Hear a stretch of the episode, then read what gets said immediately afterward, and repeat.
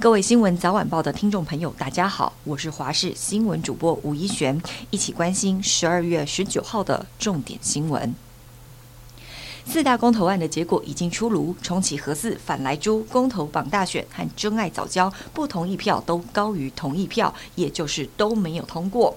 四案的投票率都落在四成左右，其中以公投榜大选的差距最小，重启核四的差距是最大的，也就是不同意重启核四的人最多。在重启核四这一案，不同意比同意多了四十五万七千多票。差距第二多的是珍爱藻礁，不同意比同意多二十六万两千多票。反莱猪也是不同意票多了十九万票。公投榜大选不同意则多出了十六万多票。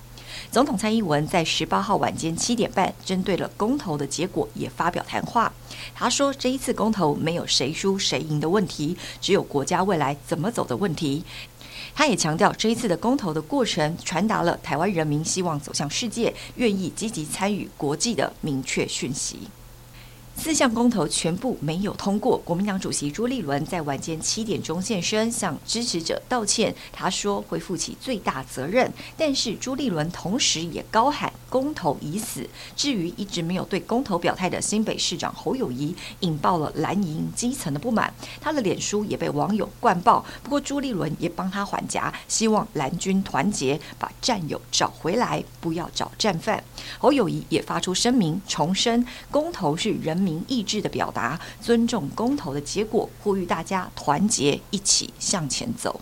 歌手王力宏被前妻李静蕾爆出离婚内幕，说王力宏从婚前到婚后都一直有私生活混乱的恶习，并且和已婚的女艺人有不正当的性关系。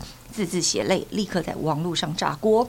前妻的赤裸告白，彻底粉碎了王力宏零负评的偶像形象。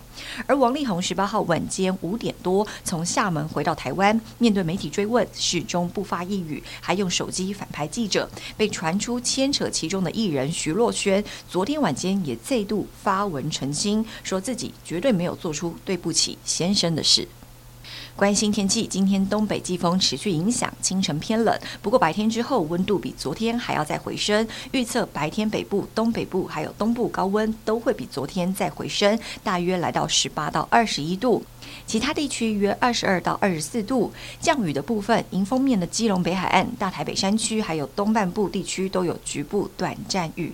至于强烈台风雷伊，在今天凌晨两点朝西北转北，往东沙岛海面进行，北转之后强度逐渐减弱，但外围还有残留的水汽，将在礼拜一到礼拜三影响台湾地区，届时各地降雨几率都会在提高。以上就是这一节新闻内容，非常感谢您的收听，我们下次再会。